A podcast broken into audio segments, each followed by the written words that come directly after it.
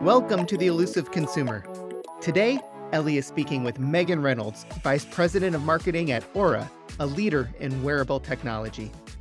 Join us as Meghan shares her insights on data driven strategies, the impact of wearable technology on the health and wellness industry, and the importance of authenticity in marketing.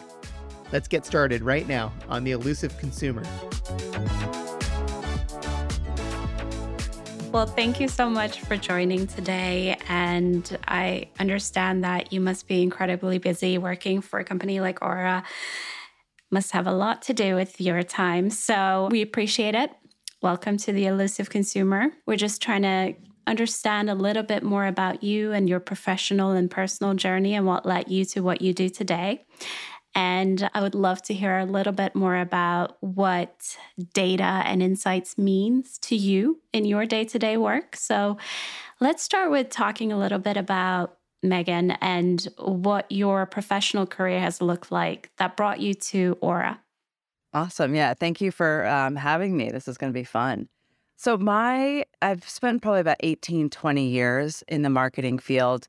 I always say there's like two times at which I sort of fell into it. So one was when I first started. Um, it was after 9-11 i thought i was going to move to new york get a you know high powered job and really start my career and um, 9-11 unfortunately put a damper on a lot of things.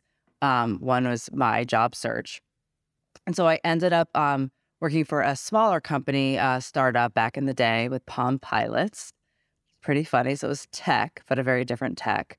Um, and got a really good, broad understanding of how to take a product to market and what it means to work with a bigger uh, product like Palm at the time. They were they were a big brand. Worked through PR, marketing comms, a little bit of advertising, how to work with customer service. What do we tell people once we've launched this thing? How do we solve customer problems? From there, um, worked at a bunch of smaller companies, went to grad school, for a brief period. Really thought I was going to go into the public sector. Uh, very interested in foreign service and just how business operates globally, not just in our own country. Realized I'm not a public sector person. I am a private sector person. I I like um, I'm action oriented. Probably why I lasted at Amazon so long. And then I, I say sort of where I ended up now, I, I fell into it again sort of good occurrence. I was laid off um, in the recession of 2009. So I always tell people don't, a layoff is not the end of the world, right? Mm. Like good things come out of it. So I was laid off and had to just take a break from interviewing. It was only, I was in, I was doing pharmaceutical healthcare advertising at the time and did not like it. It was not something that I didn't, you know, didn't wake me up every every morning. I was kind of, do I have to do this? And so I took a break and I went and worked at Lululemon, worked in a store, just decided clear my brain, refocus, and start, and then give it a couple months. Ended up loving it, became a manager, opened up stores, and was able to start working with them in corporate, um, with the New York stores in corporate, advertising the on or the the in store yoga online.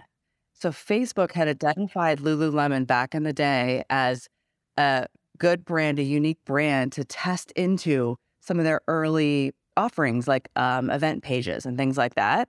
And so we got to experiment and run betas with Facebook about how do we take this amazing local grassroots marketing that we had and put it on digital.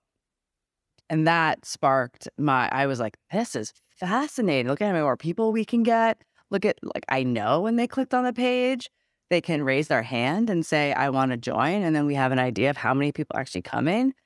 So I, that resonated with me. And then that's what started, started doing more with Lululemon. I went on to another small company called Ragnar Relay, launched all of their digital and social. And then from there, I got to work at Adidas. And that was that was great. That was so fun. That is a brand that has a good amount of money, has a good amount of risk tolerance, and they want to explore. And they were pushing the boundaries back in 2013, 2014 of social and video and how do we how do we get our shoes into how do we get the eyeballs of the right people mm. there i got the job at amazon um, and that uh, also changed how i approach digital and media worked at Amazon for about six and a half years, two different stints. And now I'm at Oura after a few small hops with some smaller companies and loving Oura. I'm able to do, I run all of their media and acquisition, uh, and we're looking into international growth next. Wow, that's great. I love how each of those roles shaped who you are as a professional today. And some of the key things that you mentioned that got my attention getting the eyeballs of the right people. How do you do that in today's world in any kind of role? I wish I had like the magic potion, you know, like the magic solve for it. It's actually one of those things that's oddly fun. You get to kind of figure out. This is why I love being in media and and the digital world because it changes. So, you know, a year, year and a half ago, everything on, and we'll just take Meta as a platform, everything was interest based. You could go and target the female who worked at, who worked out at Soul Cycle, right? Who wore Alo pants. Like you, you could do all of that and be very very targeted and really understand what your dollars were doing. And then I want to say about six, eight months ago, Meta was like, no, no, no, no, just go broad. Just go broad, pick an objective. We'll find the right people for you. Trust us. right. And so you you have to play that game of saying, and we did, we tested both, and it ended up that broad targeting did get us, you know, cheaper CPMs, the higher conversion rates.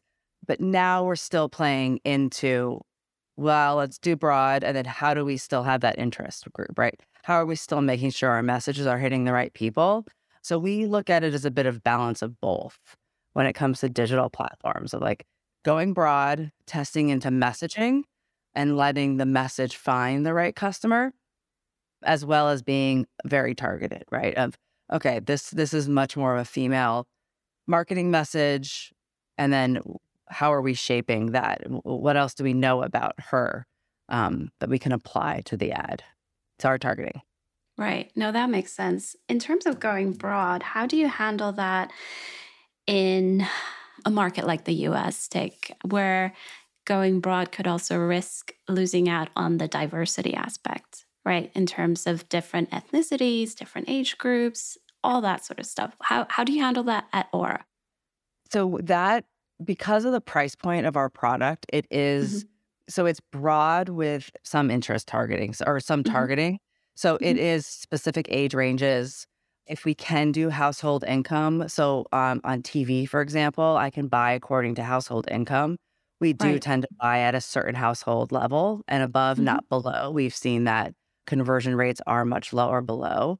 So I would say it's broad within um, with some targeting, but it's not how it used to be, where you would go very deep into e- even across like OTT and TV. You would be looking at like again that female who's watching this type of show, you know, and these were the day parts because we know that's when she's she's watching. Now it's let's span, or you know, across all day parts on TV, for example, across multiple genders, ages on Facebook, and see right. what's hitting. Right. Okay. No, that makes sense. In terms of Oura, let's talk a little bit about the product and the company vision and mission. Could you talk us through that and what differentiates Oura from other wearable devices? Yeah.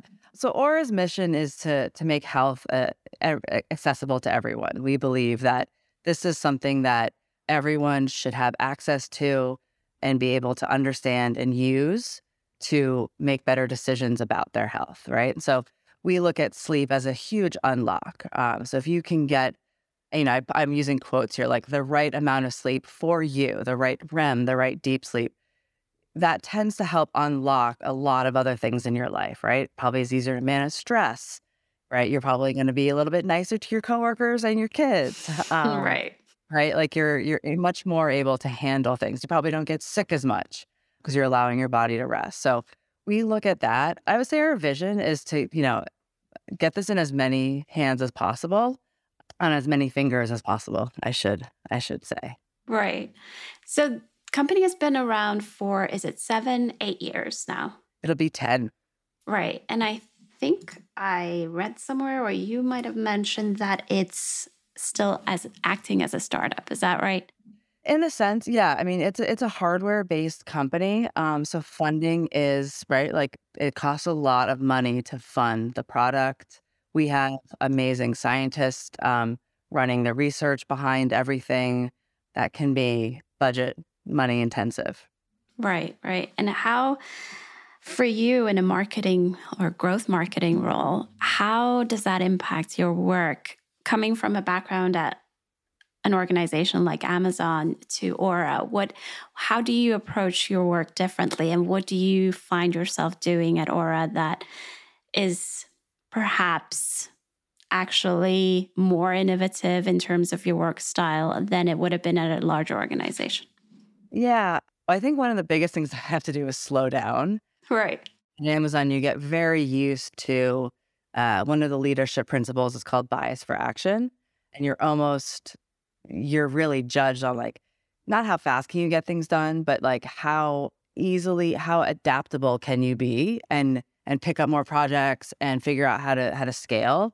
So at Oura, I found that I've had to, and and I would say this with the other the couple other startups that I've worked for recently, mm-hmm. is slow down, ask a lot more questions, make sure like people have really good ideas, you know, at Amazon through the doc writing culture, you become it's like you're you get really good at ensuring you have ticked off every if risk concern that right. you know you have an answer for. You know, you know all the pros, you know all the cons. You've you've looked at this a million different ways. Mm-hmm. And I mm-hmm. find that that type of rigorous I guess behavior around like product launches and campaigns isn't as much of a practice elsewhere. Mm. So I've had mm. to slow down, ask a lot more questions, and honestly help steer a little bit, you know, of like making sure is this the right objective? If this is the objective, okay, what's then the goal? What KPI are we actually taking away? How will we know if this worked? Like, what do you really want to get out of this campaign? So it's probably a little bit more coaching that I've had to do here as well. Did I answer your question? No, you did. You did. Um, I'm trying to understand if the sort of data driven approach that you would have been used to at Amazon is something that you've carried with you through to your position at Oura. And if that's something that startup would also emphasize to collect that data, whether it's customer data or user data in, in every different ways to better shape products for the future. Gotcha. Yeah. So I that definitely once you've in, and you're ingrained with that, uh, mm-hmm. it doesn't leave. So I'm I'm lucky enough we've got some really great teammates who work on the data science side and then who work on the consumer insight side. And mm-hmm. so there is that rigorous data collection and understanding from a like, will this product work? Will this feature work? Um, and then from a consumer insights, it's okay, is this message resonating with the consumer right before we go do a full on campaign? And then I am working through, I think, where we still have some room to grow. And I see this at a lot of places is okay, we've done the work. We consumers are saying in a focus group, yay, nay. Mm-hmm. We bring it into a campaign. And then I'm like, okay, now how are we tracking that this worked? Right. And one of the biggest things is people love to say, like, one of the biggest objectives you'll see, or number one objective in a campaign is drive awareness. Mm. Okay. That's that's huge. Like, how do you do that? Right. It's helping educate people the amount of money that's needed to break through, you right. know, what that really means, what, you know, I, I always uh, throw these out in the middle of uh, different meetings that we have. I'm like, how much do you think an NFL spot costs? How much do you think mm-hmm. it costs to be a bachelor? You know, like these are, this is not, you know, your couple thousand dollar ads that you see on Meta. But I think a lot of where the work that needs to be done to really drive home a measurement approach at a company is mm-hmm. really connecting a KPI back to your objective and not just saying things like, I want to grow brand awareness, right? It's like, okay, is that in terms of traffic, right? Mm-hmm. Traffic in a certain demographic. Is that like, are we going to do a brand lift study? So it's helping get the the rest of the team to understand that and to think that way. Whereas um, at Amazon, it was just very much ingrained. Right, right. And in terms of some of the research or data that you've gathered through your time at Oura, has there been any findings that have surprised you or anything where you thought you're going to take a product in a certain direction or or a marketing in a certain direction and then suddenly you found actually this isn't going to work at all. Our users aren't you know reacting well to this or has that happened to you? Um no because i what's interesting is oura it's one of these things that when people see the app right because mm-hmm. there's the ring mm-hmm. and people kind of go what does this thing do? Like that doesn't right. look like it's sophisticated. You know, it's not like your eye your eye watch or anything. Right. But when you start to see the app and mm-hmm. you hear word of mouth, what this has done and how people talk about like, oh my God, I had a 90 sleep score. People are like, what's a 90 sleep score? Oh, that means I had 25% REM. Like, and they can get into it. And then people are like, wait a minute, you you can unlock all of that data.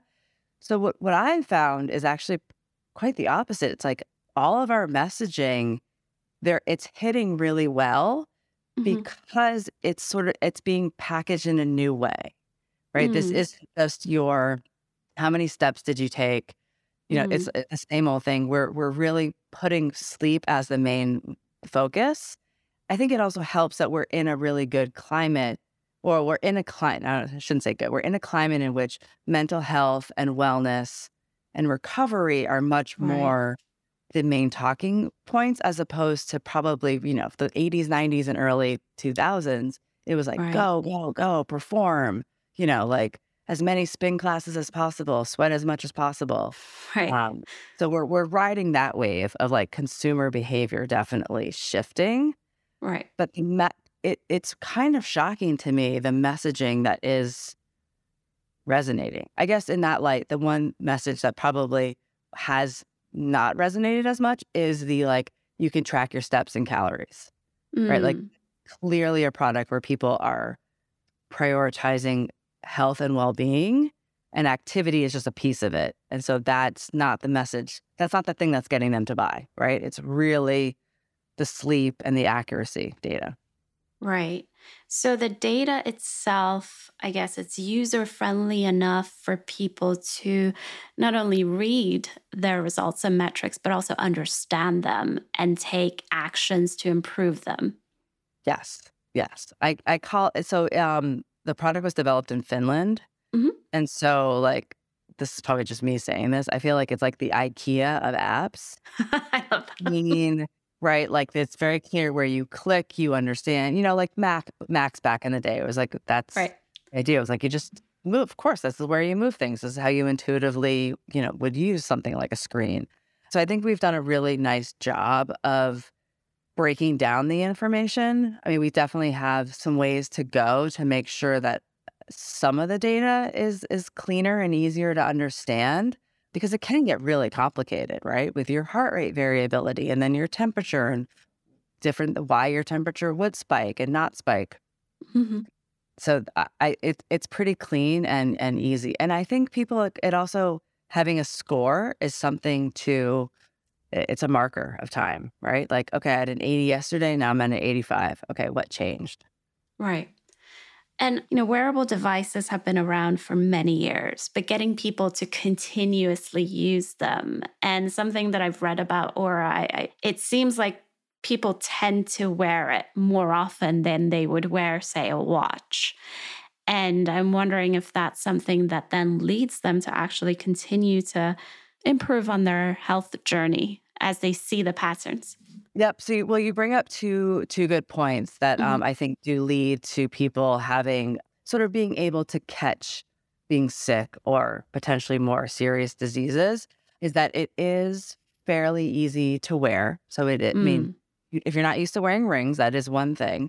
But we give you a sizing kit and we ask you to wear that sizing kit for a few days so mm-hmm. that you can see how um, how the ring fits as your fingers swell throughout the day and night. So it doesn't move as much as a watch. So that's the big thing. So the watch tends to shift. They're kind of bulky. And then the next thing is people don't like to sleep with a watch on, right. and the batteries die faster.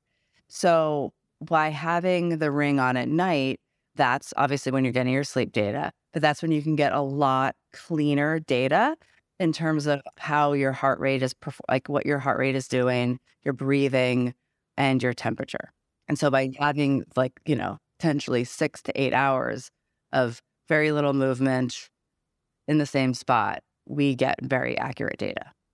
Understood. Okay. And in terms of that data, um, you know, with the focus on data privacy and security, how do you balance that, the need to collect large amount of data for research purposes for improving products with the responsibility to protect user data? We, we take it very seriously. Everything has to go through our privacy team and everything that's in the app because there are no ads on the app.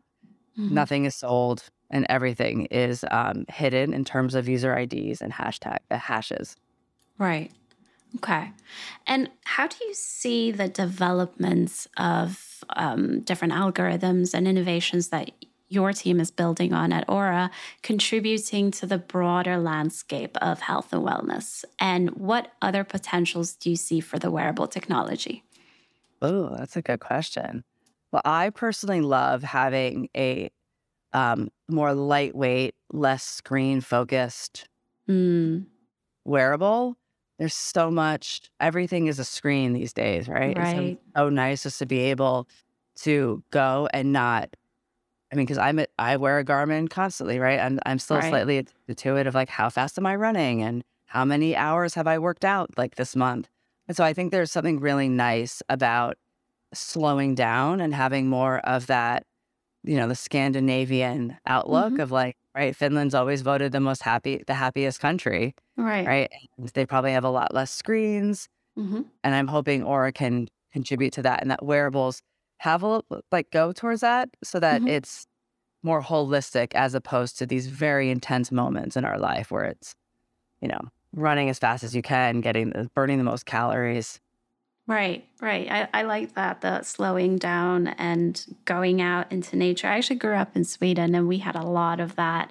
Yeah, it's all about heading out into nature and enjoying while keeping a healthy lifestyle and not constantly be looking at a screen, like you mentioned. Yeah, like I, I'm so jealous when when they talk about they're like, yeah, we just did our, I think they call it a Nord, is it a Nordic sauna?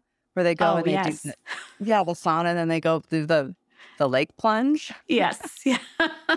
Yeah. yeah. I would not recommend that personally, but many people enjoy it. Um, in terms of the consumer side of things, then let's look at the users. What do you think are some of the biggest challenges that is facing consumers in the health and wellness space today? And how can technology in general help address those challenges. Yeah. Wait, so this is me like anecdotally. Mm-hmm. I think so. It's two, I think it's two things. It's access to your data and then it's understanding what that means. Right. So you'll go to the doctor and they'll run a scan and they have this huge printout and then they sort of run through it with a bunch of acronyms and crazy medical terms. And you're like, whoa, whoa, Right. You're like, okay, break that down for me. Right. And I kind of, I always think about it as like, when you have a really good analyst right? mm-hmm. or like your technical product manager, if he or she can translate the like crazy gobbledygook of like engineering and data and all and like development, mm-hmm. like that's what we need doctors to do more of, right? I need that like draw the draw the so what out for me in in a way that like I can do something with it. Right. And and I think I'm hoping with more things like Oura Um, and you know, there's other rings coming out, and I'm sure Apple and Google they're working on a whole other slew of features for us to understand, you know, how to have better, be more, be healthier.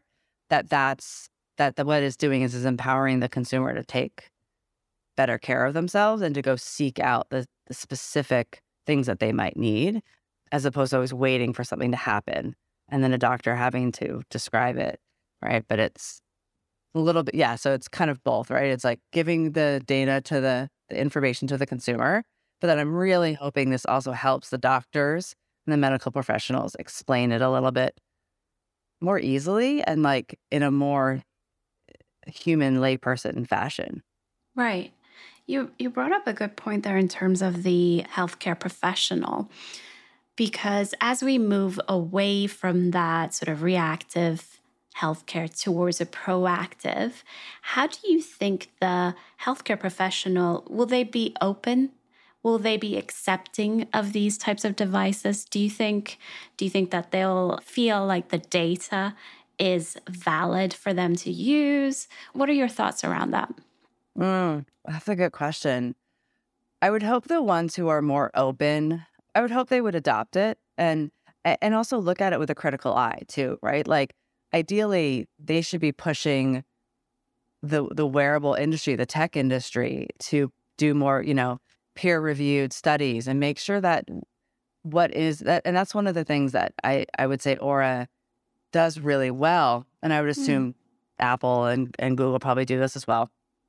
But it takes years to develop some of these products because mm. of the rigorous testing and the amount of testing that they want to do in order to make sure like this is stat sig and that it can be verified and then rolled out and actually have the same results when it's hundreds of thousands of people, right? Not hundreds of people.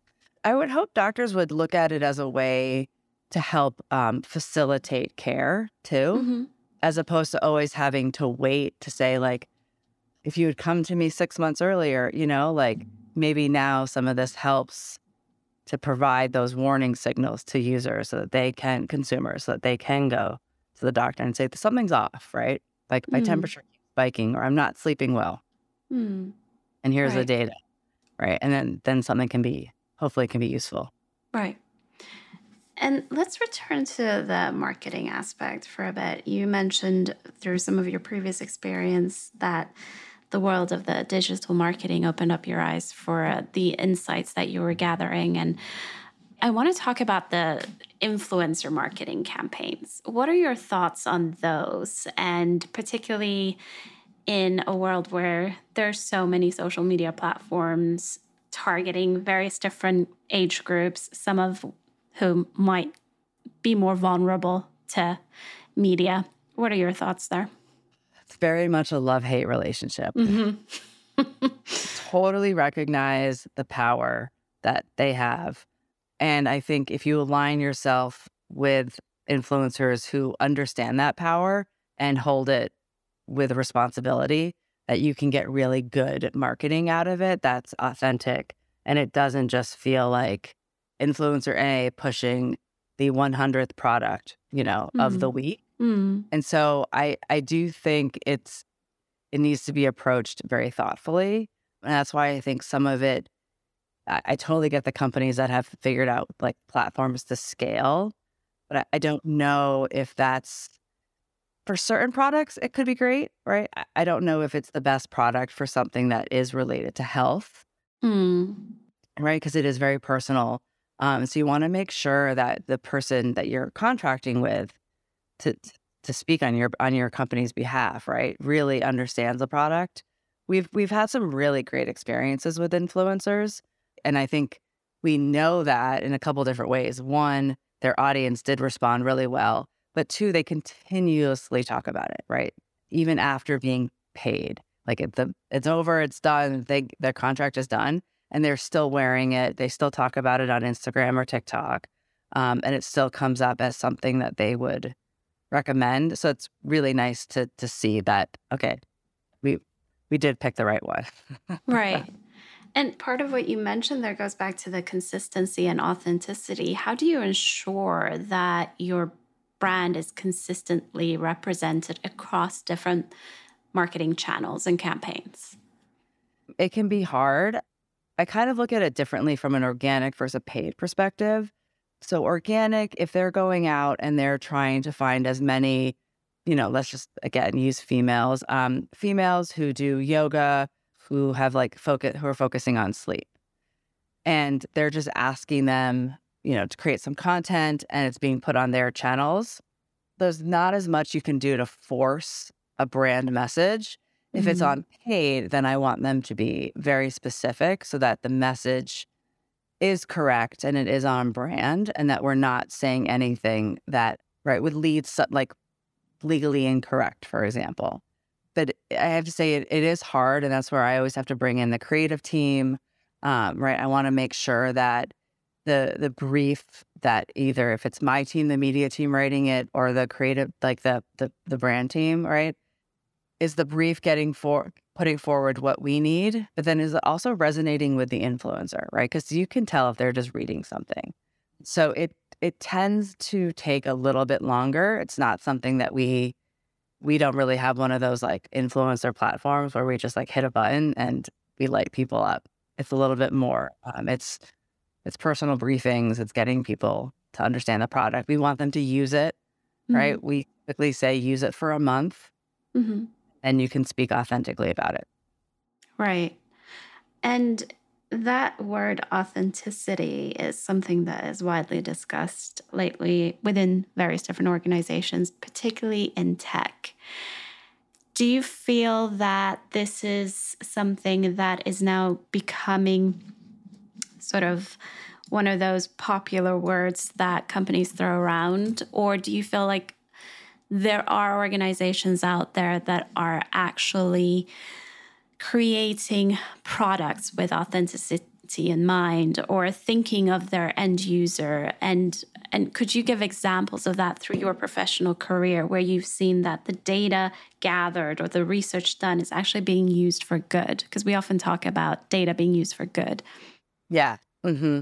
that's a great point i i'll say i think authenticity is being overused mm-hmm. in a marketing sense. I think when it's a pro- from a product perspective, from what I have seen, especially at Oura, that what is being developed, it's helping solve problems. Mm-hmm. This might not be a problem that thousands of people have have said, but it's pulling those insights out of either the customer service inquiries, your emails, things you read online. Like reading through social, it can be a wasteland of like just horrible comments. Right You can find some really good gems that help infuse future product learning. So um, I don't have like a lot of specific ones, but I do know it at Amazon as they were developing new features for Alexa and like what she could do and, and the voice services.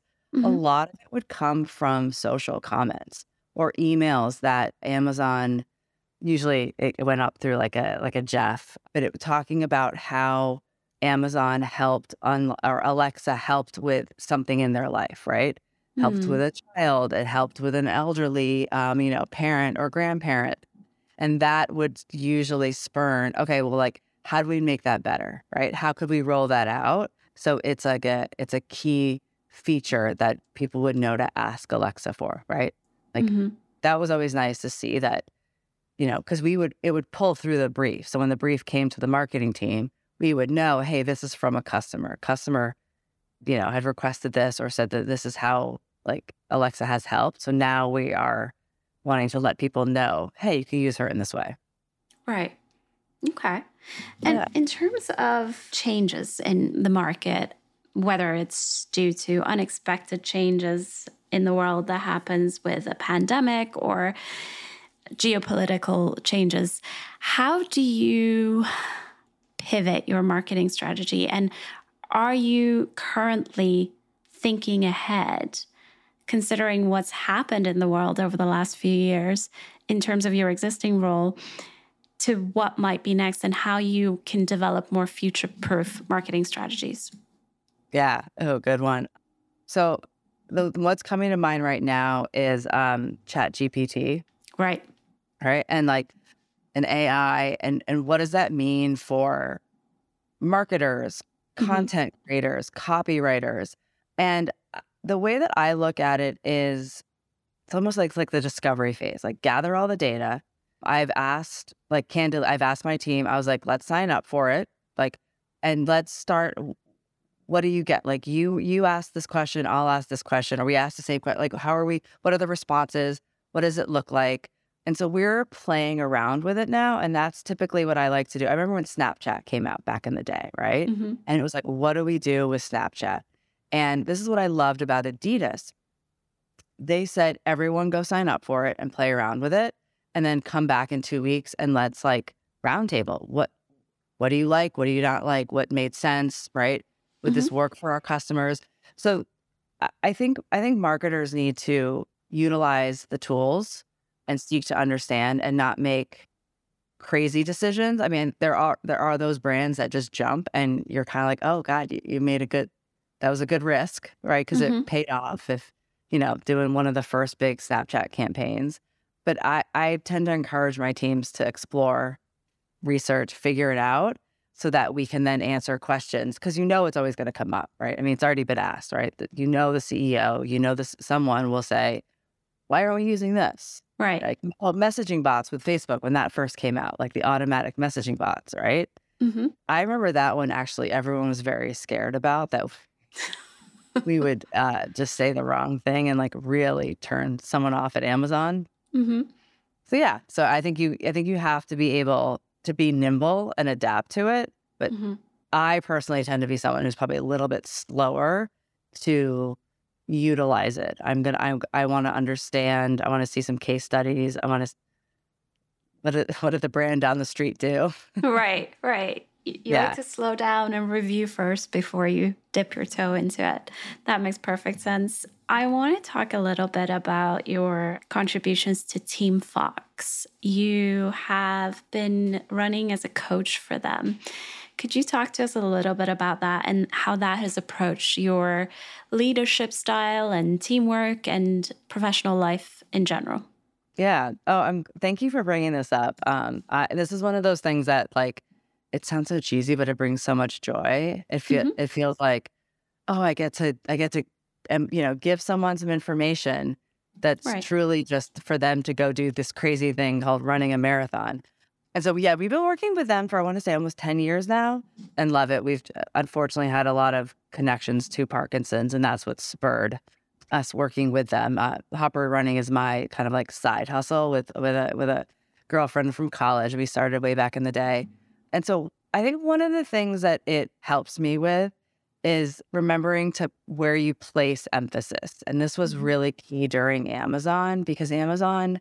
I always say I'm like that New York Times article is is true, right? Like it is true what you hear. It is all encompassing and it's really hard to pinpoint why, but it was always nice to to then take the time and to have calls with with the runners to go to the events and see these people doing something that was so selfless, like raising all this money, doing running because their family member, or their good friend, right, had Parkinson's. So it really helped me remind remember like work is not everything Mhm. and that there's other stuff going on and and people do these amazing amazing things for other people. Right. And I think that's encouraging to hear and see also, because I think for a lot of younger generation, they're now growing up in a world where you have to succeed in any shape or form. And sometimes it's all about also what success looks like. I always like to ask this question like, what is success to you? What does it mean to you? Because it's not always what you might think, and how you get there is not always what you might think. So, could you talk to us a little bit about that? Oh, I love that. Yeah, I mean that's another great point just to go back like yeah, I mean cuz even when I was running marathons it was all about how fast could I run it. Yeah. and these people are like I just want to finish it. And I'm like good for I'm like that that's amazing. What will get you there then, you know? And like it's it was really refreshing. So thank you for reminding me that. Oh, and then I love that question because like if you had asked me 20 years ago what success looked like, I would have been like, I am going to be a high-powered CMO. I will be the leader. I will do all these things. I will make all this money.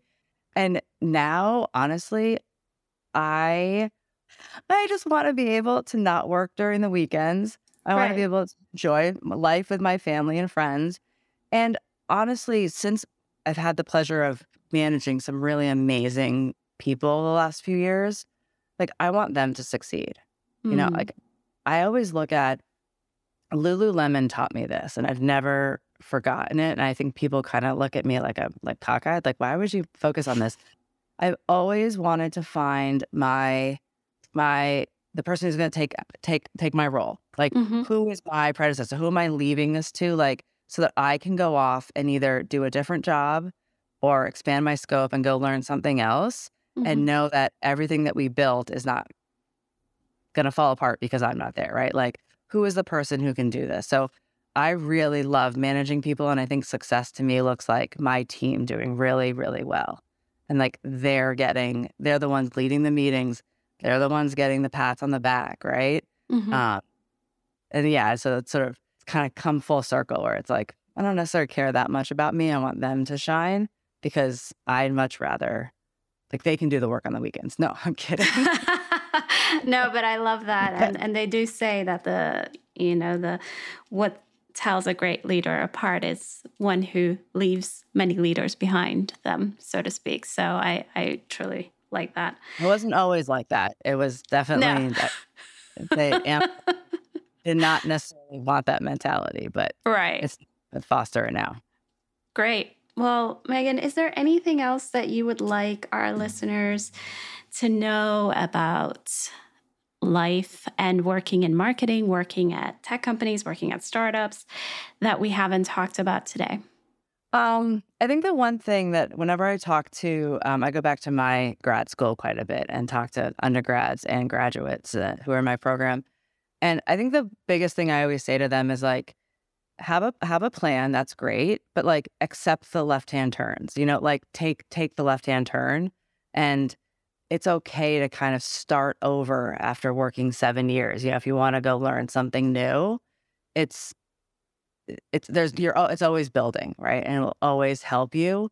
So I encourage people to like take risks, you know, change jobs, um, and really figure out like what's going to make you happy. Don't just sit there and you know force yourself to do a job because that's what your teachers, your parents, or someone, or you thought success looked like. Right. And to end the note on the consumer side of things, what would you say to consumers out there today who might be hesitant to wearable technology, for instance, for various different reasons? How would you tell them that this might actually be something that could help you in your health journey? Yeah, I thought you were going to go a different way with that question. Um, I'll, an- I'll answer what I, I thought you were going to ask me in a minute. I, I, I would encourage them to do the research and to figure out like sort of how I ask like my team, okay, what do you really want to get out of this campaign? Like, you know, what do you want out of your health or, you know, why why would why are you even considering a wearable? And I would say that I think it's definitely an additive to your life. I don't think it's the end all and be all by any means. I think it provides extra data, another view into what's going on with you, right? Because like back in the day when I was taking yoga, I had this great teacher and she used to always say to us, she'd be like, get up in front of the mirror and then turn your head and look. She goes, she goes, because no one knows where their ass is in space, you know? you you you don't, right? And so I, I think the wearables and things like that, you know, just like getting a therapist, like all of this is helpful data and helpful ways for you to really understand what's going on and and then to ask the right questions hopefully to the right people. Brilliant. What i thought you were going to ask was mm-hmm. what would i ask consumers just like in general about marketing? I was going to say please don't turn off all privacy like let us serve you relevant at relevant at right right i love that yeah don't be don't be afraid to share some data well, some data, right? Like, yeah. I, I want to make sure you see the right ad. I don't want to start serving you, you know, dog food ad that, you right. know, you're like, That's great. Well, thank you so much for your time with us today. We really appreciate you taking the time. It's been wonderful speaking to you.